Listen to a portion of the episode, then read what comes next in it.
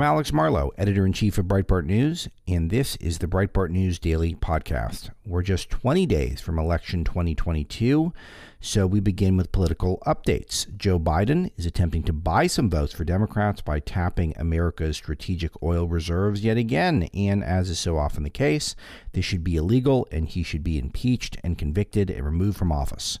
I break down a few key races and note some of the underlying issues by way of example, of course. And I think these are the ones that are supplying the evidence that we are headed towards a red wave. Democrats are obsessed with trans and abortion and environmentalism and not debating Republicans while ignoring crime. And Republicans pretty much just want to talk about inflation. And then if there's more time, then uh, crime and illegal immigration. And I think this is the tale of the tape here and uh, why Republicans have such a huge advantage. Our guest today is Eva Vlaardingerbroek. She's a popular commentator on European issues, though she's spending a lot more time here in the United States. And she weighs in on Europeans feeding their young mealworms, yes, mealworms, the plight of the Dutch farmers, the brutal rape and murder of a child, allegedly by migrants in Paris, and globalism's slow and steady march to usurping more of your freedoms, both in Europe and here in the United States. Trust me, it's actually much more of a fun interview than it sounds. Seriously, seriously, I'm not joking. All right, we got all that to come. Let's get into it with the monologue.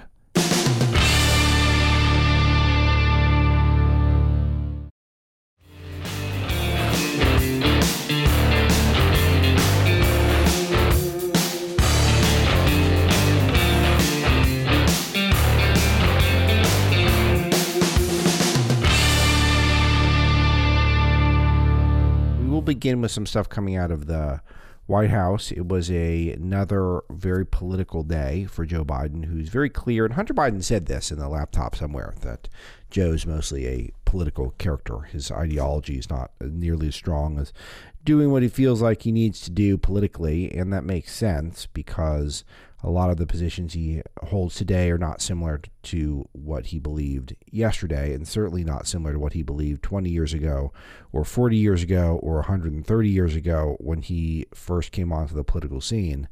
Uh, and he's looking quite skeletal, which I appreciate because it's spooky season. And I, I enjoy spooky season, and even more when I have such small children. And he does look like a skeleton. He, he's never, uh, uh I, I don't know if this is on purpose but it's pretty cool look for this time of year. Um, but has announced that he will be releasing 10 to 15 million more barrels from our emergency oil reserves. He's going to do this before the midterm election, which uh, is I don't know if there's any way uh, if there's a, if there's any way even to spin this one and to suggest that it has uh, nothing to do with the inflation, and, which is now the top issue aside from perhaps crime in certain areas in the uh, midterm election. And he the, the, energy drives it to such a high level. Um, Biden's in trouble in this regard, so he's going to release more strategic oil. And we're now have depleted our supplies to a level that we haven't seen since 1984, and uh, uh, which is, you know, again, I think it fits. I think you know, 1984. It's, it's not, let's say, horror per se, but it just it's kind of spooky, and so it all fits. He's very seasonal, Joe Biden and uh, I believe he was having a pumpkin spice ice cream when he made this announcement. Gas is in a record in Los Angeles, California, and I think that it is uh, going up throughout the country, above four dollars overall. This is not going to help Democrats, and it's not going to help Biden achieve his agenda in the second half of his first term, or hopefully entire presidency. But who knows? And this is a way for him to try to squeeze a few more votes out. So he's going to do it because he can. He's going to use every tool at his disposal. It's also a sign that people who are splashing cold water on the red wave, which was trendy for a minute, are uh, living in somewhat of a fantasy world because um, if Biden's making this move, it's not because there's a, lot of lack of conf- confidence I would say. But the blatant politicization of our strategic oil reserves, which are really supposed to be there for us in uh, when our supplies are uh, uh, limited due to international conflict and strife, um, is it shouldn't be acceptable to any of you. So even NPR has admitted that inflation is bursting budgets and killing joy. No kidding. It is making it so it's much more tense in people's lives, much more tense in people's lives because they don't know how uh, to make ends meet and they don't really know month to month whether or not they're going to have enough coming in to cover their basic expenses. Um, and the fun stuff tends to be the stuff that goes first. Halloween get more expensive. You could better believe Christmas is going to be more expensive and there's not a lot of solutions that are being offered by uh, the people in Joe Biden administration aside from can we get our strategic oil and get that into the public? Yeah, okay, we can do that. That'll work. You know he should do? He should have a strategic fund where he gives away electric vehicles to people. That could be good. Um, there was a electric vehicle nightmare. This was I, I saw the story come across my desk, and I thought we're gonna put this up and this is going to be one of those popular stories of, of the day. A another electric vehicle owner has detailed a 15-hour trek to travel 178 miles. Uh, his first trip, uh, this is a trip between a road trip between Cheyenne and Casper in Wyoming. It was very difficult. For example, it took 15 hours to get from Cheyenne to Casper. Alan Ohashi told the Cowboy State Daily. Cowboy State Daily is that is that a real thing? That sounds like one of those fake papers that's been popping up. I'll have to dig into this. Maybe this was in the too good to check category. Um, but the, the, the doesn't sound like one of the names of one of those one of those papers that all the Democrats create to try to confuse people, so they post stuff on Facebook. Anyway, he had a Nissan of some sort, Nissan, uh, uh the EV, um, and it was it didn't go very well. Nissan Leaf. So it didn't uh, a hard time staying charged and then finding new chargers. We got all the details of Breitbart. You can dig into it, but it takes a while to do the charging, and then he didn't make it very far. Had to charge again. Had to wait. Hunting around, finding a place to charge, running out of charge. We're not ready, which is why Biden is just going to take our strategic oil we could have just drilled two years ago, Joe. You wouldn't have to do this. Make life a lot easier. Uh, also, though, he gave you a lot of incentive to vote for Democrats and to make sure that Democrats have a successful midterm this November. That uh, he's going to make abortion legal nationwide, he's promised, if Democrats can keep the majority. This is it. This is their sacred cow. Everyone agrees on it. Even people in states that are increasingly red. The Democrats cannot help this. I was playing with this idea in yesterday's broadcast. It's such a bad idea, their unlimited abortion stance, and it's probably time for them to come off of it repeatedly because the public is moving on. But they can't do it. Every single one of them cannot eh, bring it in. Eh, they don't have it in their heart to say there should be some limitations even though we have thousands of third trimester abortions, which is murder. I mean, you just you can't deny that it is. There's a handful of cases every year where the mother's health is on the line, and that is, as John Fetterwoman would say, between you, your doctor, and your gods if you pray to them, or whatever he said. His most insane quote. He's a pagan. John Fetterwoman is. Um and actually, that goiter in the back of his neck is a tribute to the many gods that he prays to. It's, don't ask me how I know. It doesn't matter. You don't have to prove it this day and age. Um, but they can't come off of this, and it's so unpopular. And this is what Biden, a thousand-year-old man, is saying he's going to get done if he gets sent back to Washington. Or I'm sorry, the Democrats get sent back to Washington to fulfill his agenda. I'm smiling because it's just so it's just so out of touch with what people care about. People are worried about the price of gas. They're worried about the price of groceries. They're worried about they're going to have a good Christmas this year. They're worried about if so much of their wealth is tied up in their house, and now we think for the first time in decades, housing prices could potentially flatline or go down. Uh, that's what people are worried about, not worried about uh, whether or not they can have third trimester abortions. This is a, a very small percentage of the public care about this. But those people generally work at, Planned Parenthood and donate to Planned Parenthood and sometimes pray to the many gods of Planned Parenthood. Let's play some clips. This is Katie Hobbs, who never debated Kari Lake out in Arizona. She was on PBS because PBS caved and gave her a special interview, even though she refused to engage in the democratic process by having a debate with the Republican nominee. Let's play cut two, Zach. As far as any kind of uh, any kind of limit, any kind of uh, limit for abortion, where where do you go? F- Fifteen weeks? Do you? Uh, where do you do? Where do you go?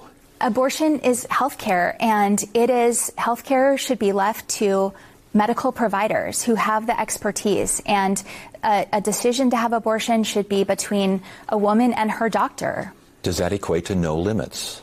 Look, there is no one size fits all limit that's going to address really extreme circumstances.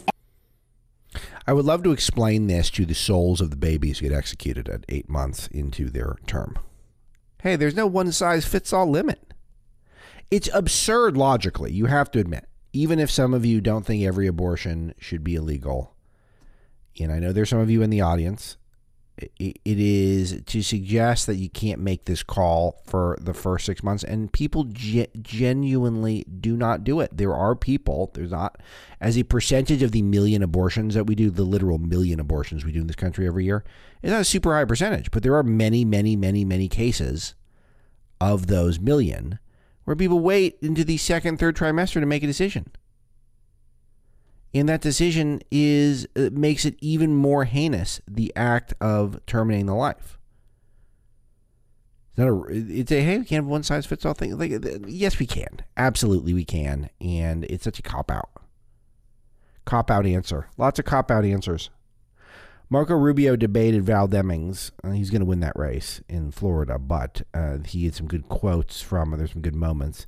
He had some really bad moderators. Uh, we tracked it at Breitbart, and I thought we had, on the local level, we were able to avoid this a lot. Uh, Republicans have gotten sharper about not accepting debates from bad moderators on a local level. Um, though all the moderators have generally been terrible during the, the presidential debates in recent years, still, the Republicans are getting a better handle on this stuff on a state and local level. But um, anyway, Rubio uh, was talking about Val Demings' abortion stance. Let's play cut seven. The extremist on abortion in this campaign is Congresswoman Demings. She supports no restrictions, no limitations of any kind. She voted against the four. She's against the four-month ban. She voted against the five-month ban. She supports taxpayer-funded abortion on demand for any reason at any time up until the moment of birth. That's what she supports. That's the extreme position here. Yeah, that's right. That's right. It's the more extreme position. It just is. It's a. This is something that I talk about with a friend of mine, close friend, who is uh, he's Republican, but he lives in left wing circles, runs in a very smart guy, which is why I pull my my friend said this comment.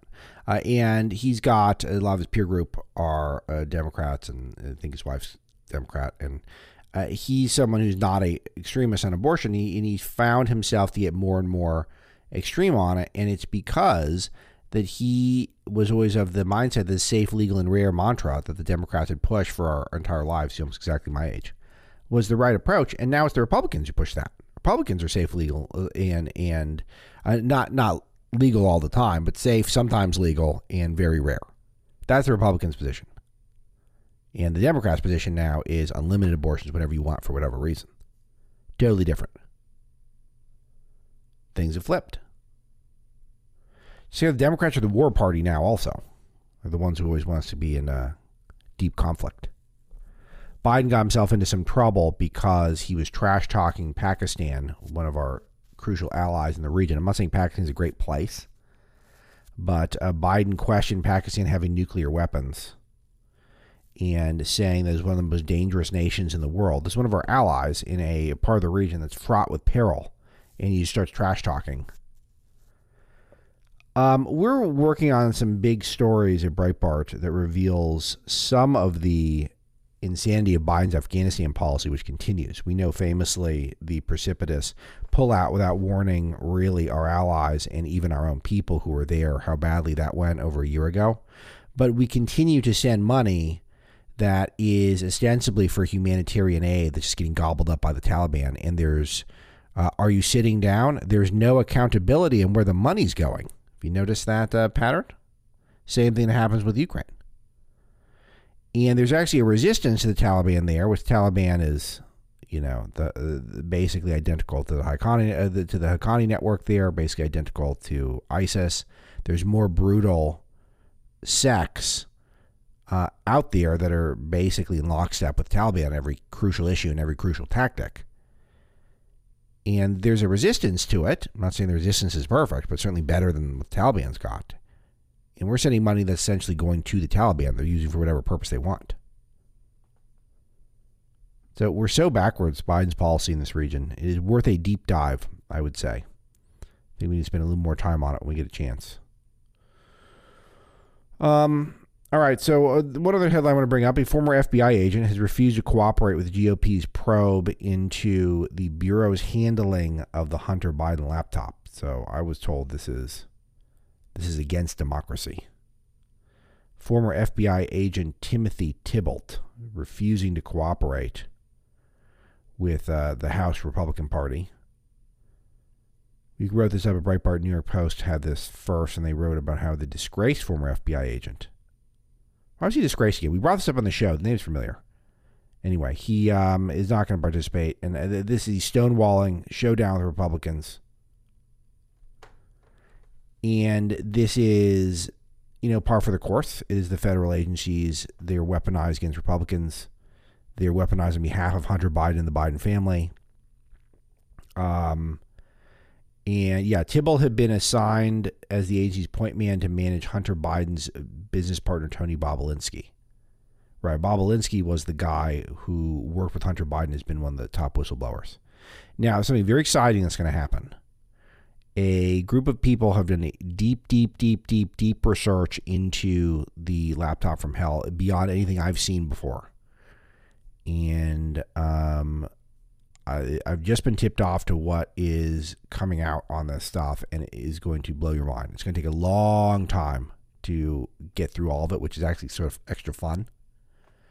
But there'll be more laptop from hell content, and it's going to be very juicy and frightening, actually horrifying too. I mean, the extent to the corruption of the corruption that is uh, in those laptops is intense. And I'm not just talking about the perverted stuff, which of course is there. I mean, we barely scratched the surface on the perverted stuff, but we've also barely, barely scratched the surface on Hunter Biden's uh, the international business deals and the crooks he was working with overseas.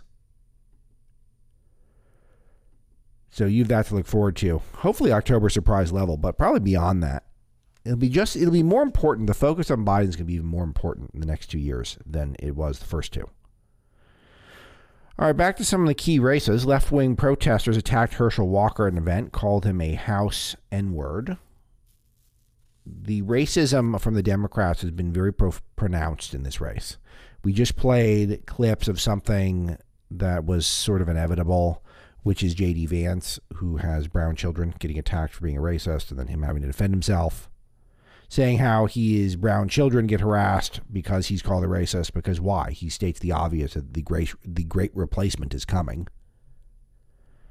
The great replacement is one of these things like saying that there's an invasion at our border uh, where it's very obvious, but for whatever reason, everyone decides that we can't say it for a while. it's it, patently obvious we were trying to replace Americans with foreigners. It has nothing to do with their skin tone. Some are secular Europeans. A lot of them are God fearing uh, uh, Latinos and Hispanics and everywhere in between. We're, we're, we're replacing uh, the, the Americans with these people to some degree. Our birth rate is not very high. We're trying to execute as many of the unborn as we possibly can. At least half of America is Of course, we have to replace them at some point, or else we're going to have too many Republicans. So,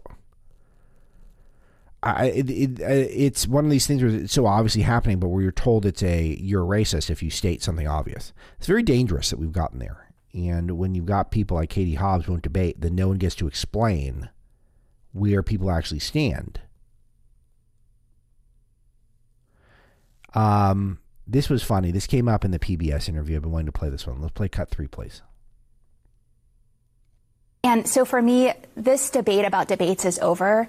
I am looking forward to not only this conversation, but I've been making the case to voters with reporters uh, in different forums where um, there's the opportunity for a very in-depth dialogue about the issues. Uh, but standing up to your opponent is, is one aspect of leadership. And you didn't debate in the primary either against Marco Lopez. And I don't think he would have made a spectacle, as, as you suggested Kari Lake, Kari Lake might have.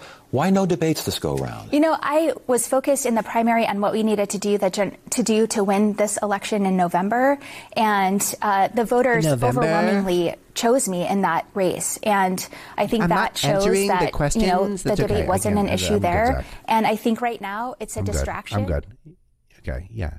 It's a distraction for me to have to stand up for what I believe in and explain to the voters because I'd rather just sing to you on PBS about nothing and not answer your questions. Very irritating. She's in her 50s. That's amazing. Sounds like she's 12. That is, uh, there's something going on there psychologically that she won't debate and she talks like that. Good luck, Arizona, if you choose that. Um, anyway, back to the Georgia race, Herschel Walker, Raphael Warnock are tied, according to polls we're looking at. Raphael Warnock's church filed uh, three more. Uh, it has filed three more eviction proceedings. So recall that this church has paid uh, Warnock for his housing, has some money coming in, evicting a bunch of people. So Warnock's been claiming no one's been evicted from this apartment building that uh, Ebenezer Baptist Church owns, even though they keep evicting people. So, but Warnock will deny it because the Democrats lie very effortlessly. Nancy Pelosi did an interview on MSNBC, and she actually had some pretty significantly bad answers. We covered a lot of these at Breitbart. But she referred to inflation as a global issue. So basically saying it's not our fault. But then she also said that inflation is happening because Joe Biden created so many jobs. Now, both of these are good talking points, but you can't have them both, which is why I was so amused by this. Uh, if you have inflation, yes, it can be because the job market is so saturated. There are so many jobs out there that all the workers can march into their bosses and they can demand raises and enough of them can get raises, and that will increase the supply of money that's coming in, and that will be inflationary. So there's going to be more money, and then that will create a, uh, you know, that will be a, a supply side, um, inflationary uh, factor. So that makes sense. Also, it makes sense if the whole world is having an inflationary moment, which it is. Both of those can be true also. But for her to suggest that basically Biden is not causing inflation, but he's also causing inflation with our prosperity, that's pretty funny. That she feels like she can say both. And she can on MSNBC. Then also, uh, the uh, Andrea Mitchell, who's interviewing her, brought up that the voters are concerned deeply about infl- inflation and crime, and Pelosi's answer was, "I dismiss that." She literally dis- dismisses that inflation and crime are bigger deals, even though the, every poll suggests those are the top two issues. These are becoming kind of like immigration in 2016, where the, all the voters cared mo- more about immigration than anything else, and the Democrat Party ignored it until Trump had won. So Pelosi thinks the voters care most about climate change and abortion. No, they care about that they're running out of money and that their cities are getting overrun by crime. Horrifying crime stories yesterday. A man accused of setting a New York City eatery ablaze. They didn't give me chicken biryani, and so he set it on fire. Man in Queens, allegedly, over a botched chicken order and he was released without bail. No cash bail, guys. Got to let him out. Guy who torches a business because the chicken was wrong. Now, I get very fired up, pun somewhat intended, when my chicken order gets wrong. But that said, I only think about torching the building. I only think about torching the restaurant that ruined my chicken. I never actually do it. Rarely do I ever torch. You guys see my point. Um, another person was fatally shoved into an oncoming New York City subway train. fighting over a dropped cell phone because people in such a rage. Carlos Garcia, who is 50 years old, is accused of shoving Heriberto Quintana, 48 years old, onto the tracks at Jackson Heights Roosevelt Avenue 74th Street Station in Queens again, 4:45 p.m. on Monday. Quintana was uh, had an argument with Garcia because Quintana and the it was over a drop cell phone, and Quintana was uh, pushed onto the in front of a northbound F subway car. The conductor was not able to stop the train in time. Okay.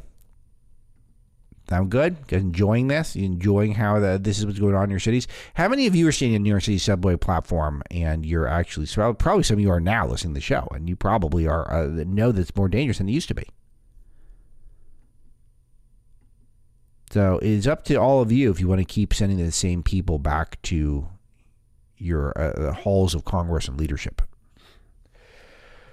All right, uh, really interesting race. Looking at some of the, been looking at uh, the case by case by case, in where the advantages are for uh, Democrats still. And one place where real clear politics, since Democrats still have an advantage, is in Arizona. A new poll suggests that Mark Kelly and Blake Masters are in a tie. They're basically statistical tie deadlocked. But Real Clear Politics still thinks, which is generally pretty credible, about as, about as straightforward as it gets that um, Arizona is a leaning Democrat. So that's that's going to be a big one because the Republicans have a chance to get the majority and then some if they're starting to put states like Arizona in play. Now, Real Clear also has Republicans up in Georgia, which is interesting because of all the controversy with Herschel Walker recently. They also have Republicans favored Pennsylvania, which is pretty big because, again, Dr. Oz is just making a late push. It's become more clear that um, John Fetterwoman is, you know, there's there's something deeply wrong with him, mentally speaking. So keep a close eye on this stuff, and I'll keep reporting on some of the biggest deals. But the rapid inflation is a big deal, and now people are looking towards whether or not the Feds are going to raise rates again, which they probably will. Which will uh, continue. Stocks and bonds are having the worst year in 50 years. Um, 53 to be precise. So this could provide some significant momentum politically for the people who are out of power. One other interesting race looking at Utah, where the Never Trumpers plus Democrats are pushing to oust Mike Lee. I mentioned this in yesterday's show. And as soon as I mention a poll comes out showing Lee up 15%. So the Utah uh, race, according to the Ohio Predictive Insights, I, have no clue how solid that poll is, but that's a big number. But uh, don't sleep on that race. I wouldn't sleep on it. Couple other ones on the periphery of politics. House Democrats going to report named Maxine Waters and James Clyburn, pretty big names, paying big campaign money to their family members. This is part of the thing when you're in safe races. This is what happens. When you know you can win, then you can hire your family members as consultants and send them a bunch of money. Waters' campaign is sending $16,000 to her daughter in several installments. Um, and Clyburn is also sending money to his family, tens of thousands of dollars, according to a report. Recall that Waters has um, paid uh, I think actually in in 2021, her daughter got uh, $74,000 in campaign funds. So this is how you move money around because you can do it because you can take the donations and once the donations are in, then you can pay basically whoever you want. This is one of the tricks that Joe Biden did. Is Joe Biden would hire his sister to run a Senate campaign. Joe Biden hasn't had a didn't have a tough Senate race for 30, 40 years maybe I'm exaggerating with 40, but probably 30 years, I don't think he had a tough Senate race. So every year, he or every six years, he'd hire his sister, so then he could pay her massive amounts of money to run the campaign. It's just legal grift, it's legal corruption. It's perfectly legal to do this given the way it is, but just note that it is money that's supposed to be uh, that's coming in for people who want their political causes advanced, and what ends up happening is it becomes a slush fund for family members. All right, another rising star on the Democrat side, J.B. Pritzker, the uh, Illinois governor, running for president, no doubt, as soon as he can. He's praised the cosmetics company Ulta for an interview on motherhood with a transgender or with transgender and gender fluid men. So, a guy who seems to be very straight, older, white, rich guy, is very excited that Ulta Beauty has uh, put out some interviews with some trans girls, meaning men who are believe they're women, on what it's like to be a man, even though they're biologically a woman and they're mothers. He tweeted, proud of Illinois based Ulta Beauty for making inclusivity part of their brand. Dylan has inspired millions around the world with her openness and positivity. Hate has no home in Illinois, and we protect our trans and non binary community. I'm sure he, he, wasn't even aware this tweet got sent out. Like I'd be sh- shocked he's even aware of it. But J.B. Pritzker, one of the part of the richest family in Illinois, of white people, of business people, um, has net worth of multiple billions of dollars. 57 years old, and married to a woman, has been for you know 25 years, whatever it is, maybe longer. Now all of a sudden he's very excited that uh, men can be mothers now. Very scary. Don't give these people any more power. All right, a couple other quick ones. Uh, Missouri is divested from BlackRock, the most left wing fund. The ESG people are pushing ESG as deep as you can get in terms of ties to the Great Reset as any American company. Uh, Missouri is divested from uh, BlackRock over their woke political agenda. Good for them. Kanye West has uh, called out the entire Jewish community as a whole. So pay close attention to whether or not any conservatives claim he's not a anti-Semite, even though every single day he comes out and says something anti-Semitic now. Yet you'll hear that today. He's not really an anti-Semite. How could you tell? Because he says things like, "quote I'm calling out the Jewish community as a whole," and yet people who, uh, for whatever reason, will make apologies for him all day. Marijuana use at record levels for young adults. Do you think that's a good thing? Do you think that that's missing in American society right now? I don't. I don't think that's the issue. Internationally, a couple other good ones. A pro life, pro traditional marriage politician has been elected the Speaker of the Italian Parliament. That is a lot to envy about Italy when their politics are not in good shape, and now all of a sudden they've got pro life, pro traditional marriage, populist nationalist regime coming in with Giorgia Meloni and their Italian Chamber of Deputies, their lower house of parliament, has now picked a pro life, pro traditional marriage populist guy named Lorenzo Fontana as their speaker. And you'd be shocked to know the left is criticizing and protesting this. Uh, I, maybe maybe in Europe are finally getting a hold of some of the issues that matter most to people versus the unelected elite in Brussels and Davos.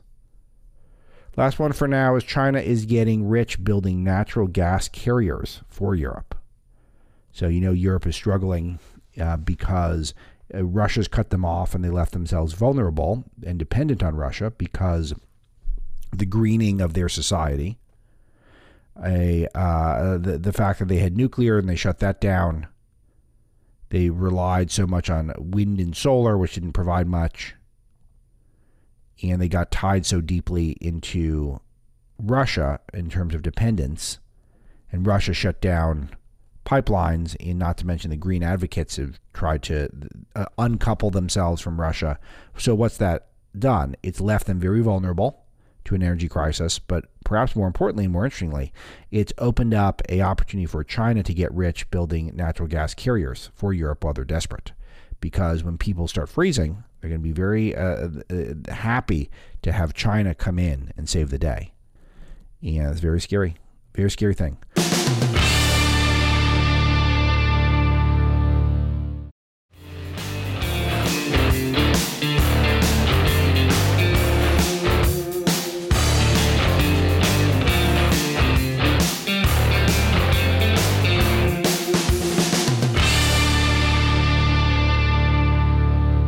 Ava Vlaardingerbroek is back on the show. I think one of the up and coming stars on the global political right and in terms of the anti globalist, pro populist movement. And she's knowledgeable and uh, entertaining on a lot of topics. So let's hear it. Ava, uh, you have inspired a couple of segments on the show this week, and uh, your tweet about mealworms inspired me to go down a rabbit hole. Uh, is the first of all, describe to me what they're trying to feed people in the Netherlands and how you caught this. Oh man, hi Alex, so great to talk to you again. Yeah, um, yes. Let's let's start talking about mealworms because apparently nowadays we have to. Uh, because a hundred schools in the Netherlands, my home country, have suddenly, it seems, decided that it's a great idea to start feeding 10 to 12 year olds uh, mealworms and other insects at schools. Uh, and I saw this on a regional uh, news network, and I just looked at it and I thought, are they serious? Uh, and I went in to look at what is behind all of this. And apparently, there's a national campaign going on uh, with new class material to introduce what they call alternative proteins to kids uh, hmm. because children, and it says in this report clearly, it says that children are unprejudiced against new forms of, of food, I guess um, if you can call yeah, it. Yeah, yeah, they're, they're, they're, prejudiced yeah. against against bugs. Now, Eva, are we being too cynical here because they've got it's got the word meal in the name of the worm, meal worm, so they should be you know should be delicious, right? Uh, well, for, for birds, yes, but not for 10 to 12 year old kids, I suppose. Oh, uh, interesting. And you can see that it's just so horrible. You know, the synastry that's behind this. They know exactly what they're doing because you see those poor little kids, you know, and they're in these classrooms. And of course, there's a camera there, and they're all excited that there's a film crew, and they know what they're supposed to say, you know, and you see. that their faces turn all like, oh, they're all, you know, upset that they're, they're that they're eating this. It doesn't taste good, but then they're going to the camera and they're like, yeah, it's not bad. It's good. It's good. You know, so they, these adults know exactly what they're doing. They're corrupting the youngest. And of course, that is, well, ancient, ancient techniques, uh, especially from the communists, of course, to get to the minds of the children first. Uh, to get your your policies to continue and have a long life uh, ahead of them, I guess, and that's that's what's happening in our schools right now. And I don't think that any parents have been asked for permission uh, when it came to this at all. So one thing that I noticed in the video that you tweeted from this local news report that struck me was the smile on the face of the mealworm chef who was feeding this stuff to children, and he, clearly part of this mentality that while our elite get to have private planes and you know 11 course chef's tasting menu with wine pairing that our youth are going to have to eat bugs out of the ground. Um, the he's smiling while he's doing this, and that to me was the scariest part. Is I there's something in the hearts of these globalists that are so cruel that they do think normal children should be forced to live with so much less than they lived with, and and that to me is the part that I'm even more than fads come and go with diets, and uh, Lord knows there's so many fad diets out here uh, in the United States, David. It would blow your mind every day. People have has a new routine that they think is going to make them, you know, uh, uh, looking their best and peak physical shape. Uh, what is so weird to me is that they're able to feed this stuff to kids and feel good about themselves. That's the psychological thing that is truly frightening. Oh, it's insanely sinister, but it, it definitely is not a diet, of course. Like, this is a much, much bigger plan. And it's almost, I can imagine that people might think, like, oh, what does a, uh, you know, a school class with 10 to 12 year olds have to do with globalists? Well, a lot, because um, it might sound like, you know, what happens in Davos is far away from what is happening in these, these, these classes here in the Netherlands, but it's the direct effect of these people's policies and what they want for for us, for the commoners, right? Of course, like in in Davos uh, over there in Switzerland, they're not eating mealworms. I can assure you that. Yeah. And it's this type of hypocrisy that we can see from the globalists and from the left always. You know, they're the ones that say that we need to transition into renewable uh, energy and all of these things and just starve to death and be hungry, basically, uh, and, and, freeze to death in our homes because energy prices are skyrocketing. But they themselves never have to deal with any of the consequences of the policies that they're pushing. And that is just what is so uh, incredibly sinister, but also evil about this. You know, it's really a do as I say, not as I do type of situation. And I think that otherwise they would, of course, not be pushing this if this ever affected them. Same thing, of course, with immigration. Uh, you can be a globalist and say, oh, I'm all for no borders. I'm all for immigration. You know, one people, one government. Of course, you're going to say that yeah. behind your fence in your multi-million dollar home. That's easy. Right. And that's what and, people and, always do.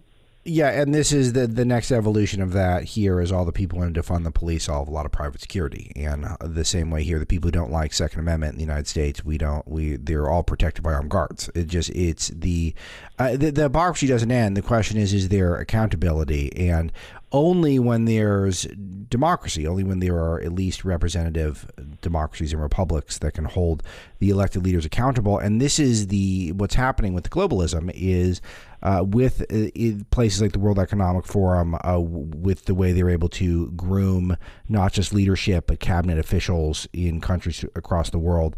With what we've seen with Brussels and the EU, a lot of these people are not elected, or they're only elected for, by the elite, by you know politburos across the world. They're able to accumulate power without actually getting the consent of the governed, and that's what we need to fight against above anything else. Because I think the people tend to get it. The people ultimately see that they're being oppressed. The question is, can they do anything about it? And uh, th- that is the main focus that I want to get to with you because I want to get an update with you on what's going on with the Dutch farmers now uh, and them pushing back against globalist resistance to new regulations that would make it difficult for them to do their jobs and thus, you know, feed not just their country but the world.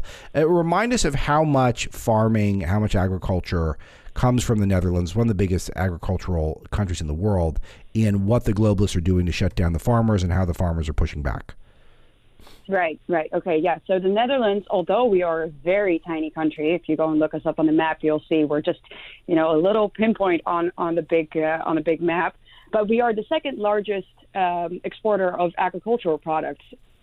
Believe me, it's, it's, it's crazy. We're really good at this stuff, and uh, a lot of Dutch farmers have been doing this for centuries. So I, I just want to emphasize companies. that, by, by the way, because this is true, and I verified this also. So this is the literally the second biggest in the world I I bet you there isn't one out of a hundred people know that to be true.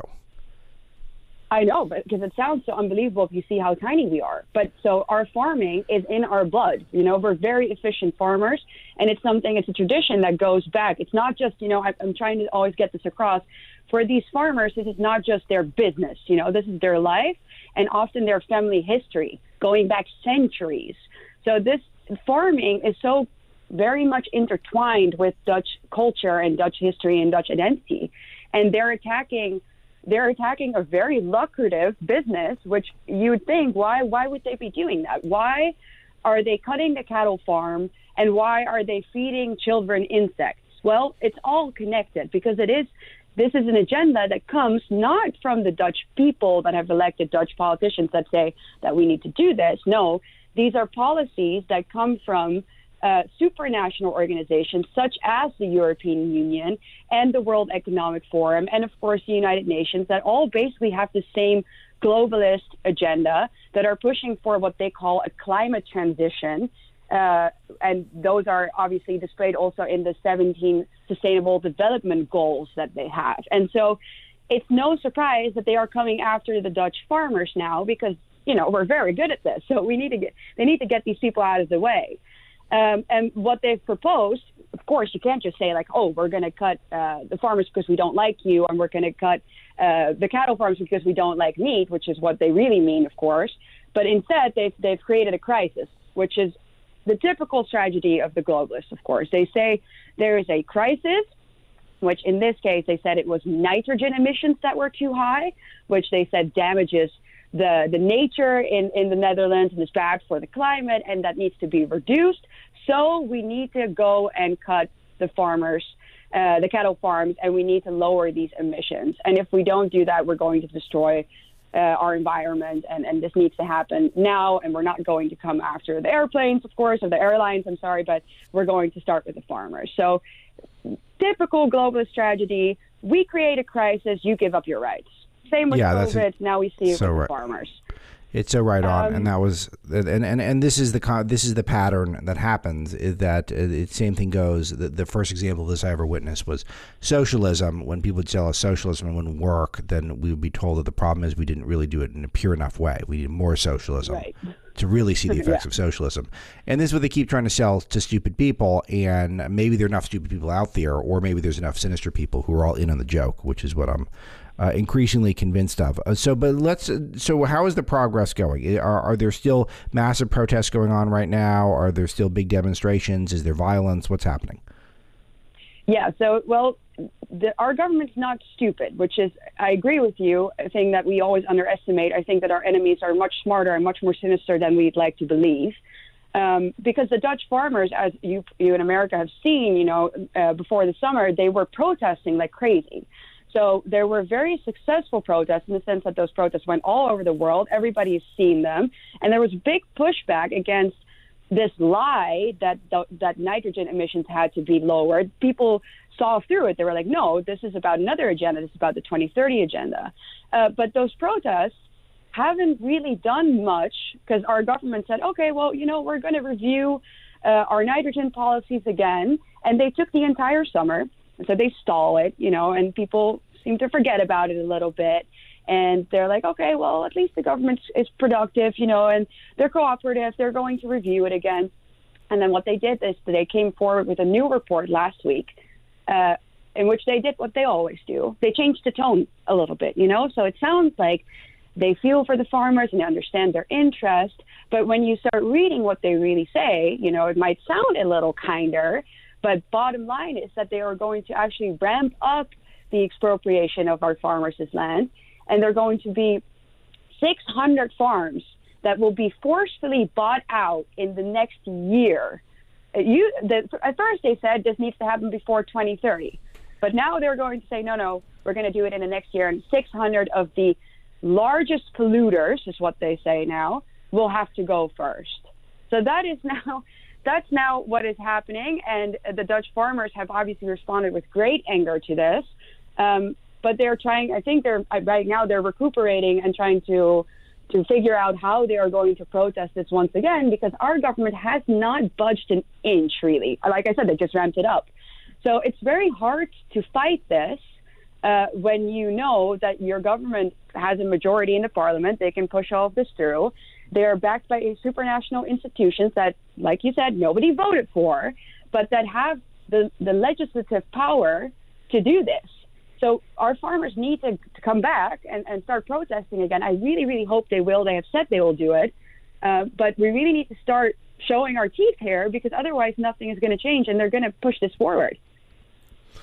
Ava Vlaardingerbroek is my guest. She's at Ava Vlaar, Vlaar with two A's on Twitter. She's got a Substack that you subscribe to. You've probably seen her on Tucker or Mark Steyn show, those of you across the pond.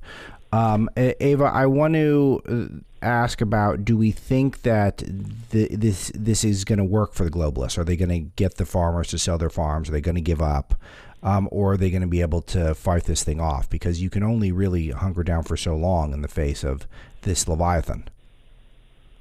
Yes. Well, every time you uh, somebody asks me this question, I I will say something that is very controversial here in Europe, but I don't think so much for you guys. Is that I don't know if we're able to do it. If there's one group that can do it here in Europe, it is the farmers, or in the Netherlands, it is the farmers. They have manpower. You know, they have their tractors. They can uh, they can go on the road and block distribution centers like they've done before, and that does have effect. But like a couple of months ago, they were then faced with police brutality. And our farmers might have tractors, but they do not have guns. They do not have a Second Amendment. And that is something, of course, that in America you still have, although massively under attack, of course. This is why I think the Second Amendment is so incredibly important. If you are faced with a tyrannical government, you need to have the means to defend yourself and the fact not just defend yourself, but also to scare them off and, and not even try these types of things to begin with. And the fact that we don't have a Second Amendment, I think, has given our global, the, has given our leaders and our bureaucrats uh, a lot of confidence that they can push this through, because what are they really? What is the, what are the people really going to do anyway? uh, you know, they're empowered. They have the legal means, and yes, if, I mean, you can you can have people out on the street protesting, but if you can shut those protests down with violence, then I don't know what we should do. So, I you you catch me at a moment here where sometimes I feel very hopeless about it, but then again, Yeah. I've seen how resilient our farmers are, and I really hope that they will they will ramp it up with the protests again and and, try, and try and show our government who's boss. Well, and if they don't succeed, it's going to be mealworms for all of us, and this is the problem that is uh, it, it's funny, but it's also incredibly dark. Uh, I want to change focus though, Ava, because we're not going to solve this one today, and uh, we'll come back and flesh it out some more. Um, but the the I do want to talk about immigration. The Europe has some immigration issues as well. A lot of this stems from the Schengen rules we've talked about a lot, uh, where people feel like if they can get into Europe, they can get pretty much anywhere throughout Europe. They also have very poor birth rates, so there's a lot of incentive to import new generations of people. And they have an increasing level, maybe even a record level, of illegal immigration coming in right now. And with illegal immigration is lawlessness, and with lawlessness comes crime. And there's been a number of stories you've been tracking this year and really in the last year as well of young girls who have been targeted for rape and torture and murder from illegal alien or migrant, illegal migrant population in Europe. Uh, there's a, a couple that I know you've been uh, focused on lately. Uh, Would you mind sharing some of these with the audience? Of course, yeah. So a couple of days ago, Europe was shocked uh, once again with the news of a 12 year old girl in Paris that was found uh, murdered in a suitcase. Uh, she was found in, in, in the 19th arrondissement of Paris uh, with her uh, throat slit open, and um, she was she was raped. She was tortured and eventually was was suffocated and then had, her throat slit. And it turns out that um, now the the main suspect in custody is a 24 year old Algerian woman who did all of this to her with the help of three other Algerian migrants. And she doesn't have an immigration status. She was actually supposed to be sent home. Uh, so she had she had been denied citizenship or at least like a, a stay in, in France, and she hadn't been successfully sent home, and she is now uh, in custody for for raping and murdering this poor little 12 year old girl.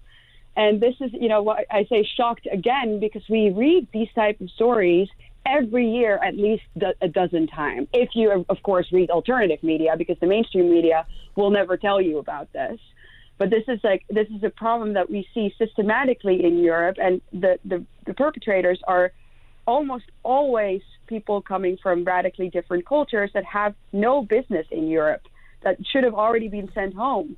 But like you said, in once a migrant comes into Europe, our borders are not protected on the outside, uh, but our borders are also not protected on the inside. They can travel throughout the continent, and this makes me think of uh, this the story of this poor little 12 year old girl, French girl, make me think of another story that happened last year. Uh, it was about a 13 year old Austrian girl who basically endured the exact same fate uh, in, in in Vienna and she was raped and murdered and tortured by a migrant coming from Afghanistan, if I'm not mistaken, who was even Yeah, able to then right. flee and travel to the UK and stay there for months because we don't know who's going in and we don't know who's going out. Why do you think um, that? The, I, why is not the right answer. Is it because? Is this possible mostly because there's a lack of free press? There's a lack of concern from the media in Europe about this. Is it because you would think that enough of these examples and there would be some sort of a pushback, or is it more like it is in the United States, which is we suppress this type of information because we uh, i- the more of it gets out, the more the people vote for the people the media don't want you to vote for. So it's all sort of this big corrupt thing that we have going on. Uh, but is there any substantial reporting on this in Europe, or are most Europeans in the dark this is happening? most Europeans are in the dark because it is being suppressed willfully, of course, uh, because of the reason you mentioned. Of course, the media works hand in hand with our establishment. The mainstream media, at least, does. So they're not going to report about the negative consequences, the horrible, horrific consequences of mass migration, uh, because that is going to obviously undermine the policies of having no borders. If people would know about this, they would vote differently. Uh, and so what happens is they don't report on it, and then when they do, uh, I'll give you a horrible example of what I read in a Dutch newspaper yesterday. They will write this. They say a 12 year old girl has been uh, horribly murdered and raped by an immigrant, and the radical right wing is basically clapping in their hands of excitement yeah. to use this for their agenda. That something like that was the was the was the headline. Can you believe this? You know, like our, our mainstream media is saying that we are happy, that the radical right wing, that the right wing is happy with the murder and rape of children because it serves our agenda. They turn everything 180 degrees around. And then the people who speak out about it are labeled, again, far right fascists. And like that, the circle never ends. Yeah, that's right. You know, we had a story you're giving me. Uh, this is horrible flashback to. I think it was New Year's Eve. I think it was 2016, if I'm remembering correctly. Ava, you were probably about 12 at the time. Uh, the but we had a story at Breitbart where we covered this massive brawl with rapes and sexual assaults that took place in Cologne, uh, Cologne. Germany, and and we were one of the first uh, news outlets to cover it at all because they don't have a free press there for the most part. And we were basically harassed by world media to try to come up with things that we'd reported that were wrong. And this is sort of the peak fake news era, and we just spent months uh, trying to make sure all of our reporting was absolutely pristine on this because everyone, despite a lot of lack of alternative evidence, was suggesting that we'd gotten some stuff in the story wrong. Which, needless to say, if we did, it was very marginal, and almost all of it was entirely accurate. And we just spent months and months defending our reporting on this. Our reporting. Now, people were much more concerned that Breitbart was trying to tell the truth about this than that there was actually a brawl with a thousand plus migrants there who were engaged in horrific activity uh, that was making it unpleasant for the people who were supposed to be citizens of this area. Uh, th- this is what is where there's this big disconnect between the, the globalist goal of open borders, one world government, and what it's like for the citizens. The citizens don't like the stuff in general, but they're losing control. And that's what we're trying to claw back in a major way. And it's very hard to do. Ava, I'm running short on time. Can I plug anything for you? Is there anything? Where should people go if they want to follow you online? No, you, you already said it. They can follow me on Twitter and on Instagram, and that is uh, at Ava Vlaar. Um, uh, it's spelled Eva, actually, but it's pronounced Ava in Dutch, so you said it right. Um, and yeah, I think I'll, we, we do Ava Eva. See, we've got this. Is, is English your native language? No, no, no. Dutch is my native language. You, you speak it very well. Uh, the the but the we have this thing where we have we insist on having um, people who have the same spelling of names with uh, completely different pr- pronunciations, like Anna and Anna. Like we don't, we spell them the same. It doesn't. No one knows the right pronunciation, mm-hmm. and it, it's fun for me because I have to look at my call board and I have. Uh, no idea which one, and I just have to make a guess, and I always guess wrong. It's one of the rules. You always guess. If well, it's Anna, then you're going to say Anna, and vice versa. It's more important that you get the stories out, and we can always count on you for that. So, thank you, Alex, for again for covering this and for fighting for for European women already since 2016 because Thank our you. men are not doing it. I can tell you that. That's very sad to say, but uh, glad you're spending more time in the states, which I've heard you're spending more time out here, which is great. So, uh, uh but the U.S. is big, so I'd say we should connect, but we're probably further away now than when you were in uh, in uh, in the Netherlands. Just the way the yeah. way, way, the world works. But Ava Vlaardingerbroek, wonderfully uh, reported, and let's talk some more down the road. Thank you, Alex. Have a great day.